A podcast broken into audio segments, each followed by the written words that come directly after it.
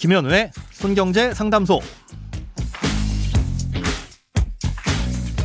새는 돈을 막고 숨은 돈을 찾아드립니다. 손경제 상담소 김현우 소장을 대신해서 잠시 진행을 맡은 이진우입니다. 저축, 보험, 대출, 연금, 투자까지 돈에 관련된 고민이라면 무엇이든 맡겨주세요. 오직 당신만을 위해 맞춤 상담해 드리겠습니다. 오늘의 사연 한번 들어보시죠. 1년 전 변액연금보험에 월 30만원씩 10년 납으로 가입을 했습니다. 그런데 제가 내는 보험료에서 사업비를 차감한다는 걸 감안하면 10년 후 물가 상승률이나 화폐 가치를 고려했을 때 손해가 아닌가 생각이 듭니다. 지금 당장 손해를 보더라도 해약을 하는 게 맞을까요? 아니면 유지를 하는 게 맞을까요? 네, 변액보험 이제는 많은 분들이 좀 익숙하실 수도 있겠는데요. 변액보험에서 변액이라고 하는 건 보험금의 액수가 변한다는 뜻입니다. 그러니까 가입자가 낸 보험료를 보험사가 정해놓은 펀드들 중에서 가입자가 선택을 해서 굴리다 보니까 펀드니까 매일매일 손익에 따라서 어, 쌓여있는 적립금이 개인들마다 다 달라지게 되는 건데요.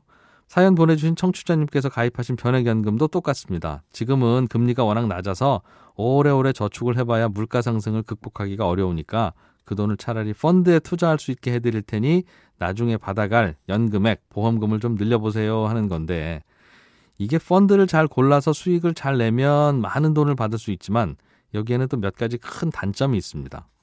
하나는 어, 말씀해 주신 사업비입니다. 보험회사마다 상품마다 좀 다르긴 한데 납입하는 보험료, 매달 내는 보험료에서 대략 10% 정도의 사업비, 쉽게 말해서 수수료를 떼고 남은 돈을 펀드에 투자를 하게 됩니다. 그러다 보니까 이게 사업비 뗀 거 이상의 수익이 나기 전까지는 원금 대신에 늘 마이너스고 원금에 도달하는 시간도 오래 걸립니다. 오랜 시간 가입할수록 사업비가 좀 줄어들긴 하지만 이 청취자님처럼 딱 10년 후에 쓸 거라면 제가 보기엔 좀 너무 짧은 감이 있습니다. 10년이 지나면 비과세 혜택을 받을 수 있는데 차라리 비과세 안 받고 세금을 나중에 내더라도 사업비를 떼지 않는 일반 펀드로 투자를 하는 게 나을 수도 있다는 거죠. 그리고 또 한 가지 단점은 변액보험에서 고를 수 있는 펀드는 어, 시중 은행이나 증권사에서 아무나 가입할 수 있는 일반 펀드에 비해서 운용이 잘 안 될 수도 있고 선택의 폭이 좁기도 하다는 점입니다. 변액보험의 펀드는 오로지 그 보험사 보험 가입한 사람만 선택할 수 있는 그런 펀드거든요.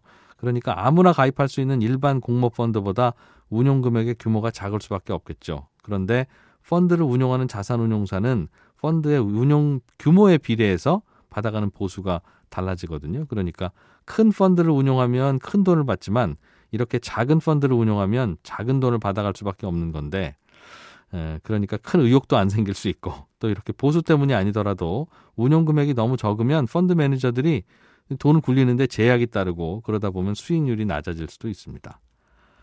그렇다고 이런 단점이 있는 것 때문에 지금 변액보험을 해약하시면 이게 가입하신 지 1년도 안 됐기 때문에 그동안 납입하신 돈의 절반도 못 받을 가능성이 크거든요.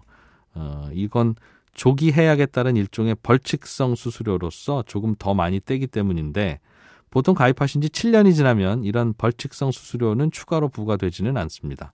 그러니까 만약 해약을 결심하신다면 최소한 따져보셔야 될 건 지금 해약하면 손해보는 금액이 얼마 정도 되는지 그리고 해약을 한 후에 다른 곳에 투자했을 때 앞으로 6, 7년 정도 지나는 시점에서 지금 해약하면서 보는 손해를 복구할 수 있을지 이걸 고민을 좀 해보셔야 됩니다. 예를 들어서 절반을 받으신다고 가정을 해보면 30만 원씩 1년 동안 낸 360만 원 중에 180만 원 손해보고 해약하는 거잖아요. 그런데 앞으로 6년 동안 매월 30만 원을 다른 곳에 투자해서 180만 원 이상의 수익을 낼 수 있다면 해약을 해도 되겠는데 그럴 자신이 없다면 그냥 6년 정도 더 묻어뒀다가 원금이 되는 여부를 보고 해약을 하시는 게 뭐 나을 수도 있겠다는 겁니다.